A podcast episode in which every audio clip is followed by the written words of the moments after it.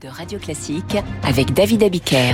Et avec Christian Macarian pour l'écho du monde. Christian, bonjour. Bonjour David. Ramzan Kadyrov, le terrible leader tchétchène, refait parler de lui. Il vient de féliciter son fils pour avoir roué de coups un prisonnier accusé d'avoir voulu brûler le Coran. Par ailleurs, on assiste à des tensions croissantes entre Kadyrov et Poutine. Que signifie ce, ce durcissement entre les deux hommes? Ramzan Kadyrov s'est montré fier de le confirmer. Son fils Adam, âgé de 14 ans, réputé procéder à des enlèvements et à des exécutions extrajudiciaires, a bel et bien tabassé un prisonnier, voire plusieurs.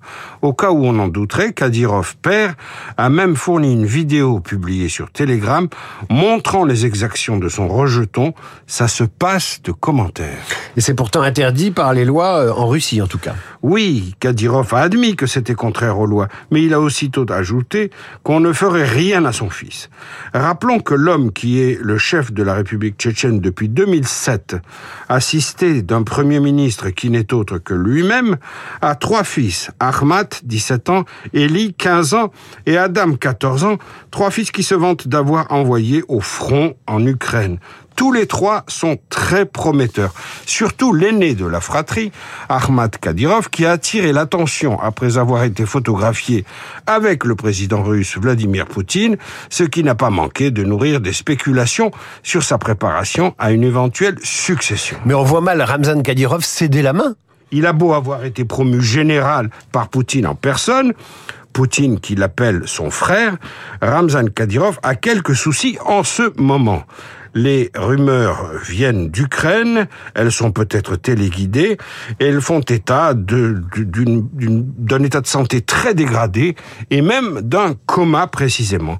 Kadyrov, dans une vidéo, a répliqué en apparaissant en train de marcher nonchalamment sous la pluie. Alors qui faut-il croire?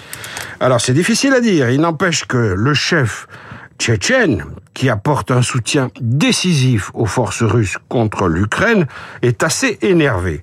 Depuis la rentrée scolaire de cette année, les nouveaux manuels scolaires, les manuels d'histoire russe, justifient la déportation de 600 000 Tchétchènes par les soviétiques en 1944, Tchétchènes qui étaient alors accusés de collaboration avec l'Allemagne nazie pendant la Seconde Guerre mondiale.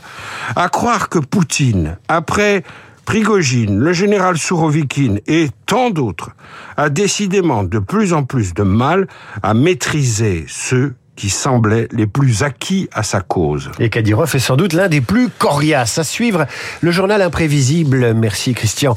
Hier, Clément Beaune a indiqué que plusieurs chantiers d'autoroute allaient être arrêtés. Écologie oblige. L'autoroute, c'est une spécialité française, monsieur Marc Bourreau. Il revient sur Voie rapide juste après la pause.